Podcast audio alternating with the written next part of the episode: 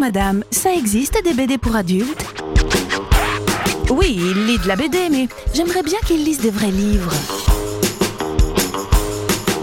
Toutes les semaines, au moins une BD à lire, c'est Parlons BD sur Sun.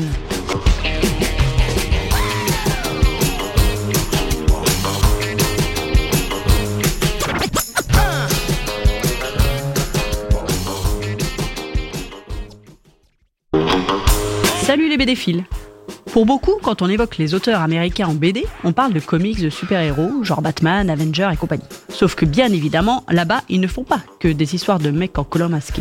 Pour preuve, les excellents duos Ed Brubaker, Sean Phillips et Mark Millar, Matteo Scalera. Depuis quelques temps, nous voyons paraître chez Panini des titres estampillés Millar World, comprenez des BD conçus par le génial Mark Millar et créés à la base pour Netflix.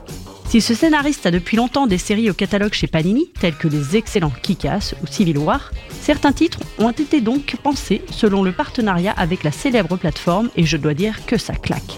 Il y a eu notamment le super Magic Order dessiné par Olivier Coipel qui raconte l'histoire d'une des plus puissantes familles de sorciers dont les membres ne sont pas vraiment soudés mais qui vont devoir renouer quand quelque chose d'encore plus puissant et dangereux commence à décimer sorciers et sorcières. Le premier tome peut se suffire, un deuxième vient cependant de sortir pour développer l'univers. Et tout récemment, c'est le titre King of Spies qui a attiré mon attention. Millar, créateur de Kingsman, adapté au cinéma avec l'excellent Colin Firth, avait lâché la franchise, mais on dirait bien qu'il aime l'univers des super-espions. Et c'est dans ce domaine qu'il a entraîné le doué Matteo Scalera, dessinateur du déjanté Space Bandits. Sir Roland King est certainement le meilleur espion britannique. Aujourd'hui à la retraite, il a consacré sa vie aux affaires de l'ombre où l'on règle les problèmes, souvent humains, à coups de balles dans la tête et bien pire. Sa vie personnelle est bien sûr un fiasco et quand il fait le bilan, il ne lui reste plus grand-chose qui mérite d'être profité. D'autant plus qu'il apprend qu'une tumeur s'est invitée et qu'il ne lui reste plus que 6 mois à vivre. Prenant toutes ces informations en compte, Roland va vite prendre une décision et ce ne sera pas de se laisser aller en attendant la mort.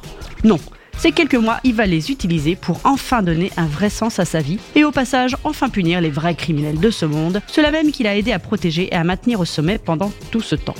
Président, hommes et femmes d'influence, faites gaffe à vos fesses. Vous avez un super espion vénère qui va bientôt vous rendre visite. C'est simple, dans ce one-shot, il n'y a aucun temps mort. Tout en découvrant en voix off les états d'âme de notre retraité, l'action se poursuit, parsemée d'humour noir et de quelques litres de sang sur le trottoir. Le dessin magistral de Scalera, qui rappelle celui de Sean Murphy, est parfait pour coller au rythme du récit, hyper dynamique et léché. Album superbe pour découvrir ces deux auteurs.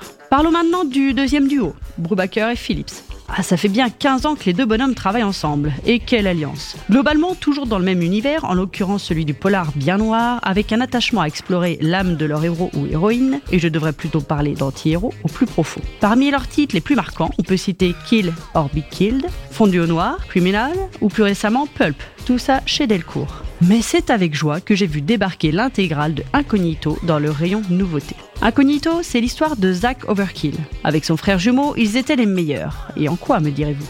Disons que le mec pour qui il bossait était le grand prêtre du crime, et les frangins Overkill, ses bras droits pour régler tous ses problèmes. Et ce qui les rendait si spéciaux, à part leur caractère impossible, c'est leur super pouvoir. Eh oui, nous sommes dans une BD de super-héros, enfin plutôt de super-vilains. Sauf que le jour où son frère se fait tuer, Zack décide d'accepter la proposition du SOS, organisation à leur trousse depuis longtemps, et de passer dans le camp des gentils. Il leur donne les infos pour coincer Black Death, et en échange, il profite d'un programme de protection et devient incognito. Sous Médoc, pour amenuiser ses pouvoirs, Zack revient donc à une vie insignifiante de bureau. Bien évidemment, ça ne peut pas durer. Chassé de naturel, il revient au galop. Sean Phillips apporte son graphisme semi-réaliste et sombre à ce polar explosif qui entre dans la tête d'un anti-héros que l'on devrait détester, mais qui arrive à trouver le bien en lui. Le seul regret que j'ai est qu'il y a normalement une suite prévue, mais que ça commence à faire long depuis le tome 2.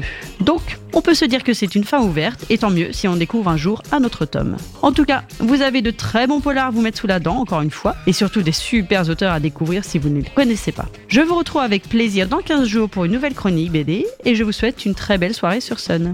Parlons BD à réécouter en replay sur l'appli MySun.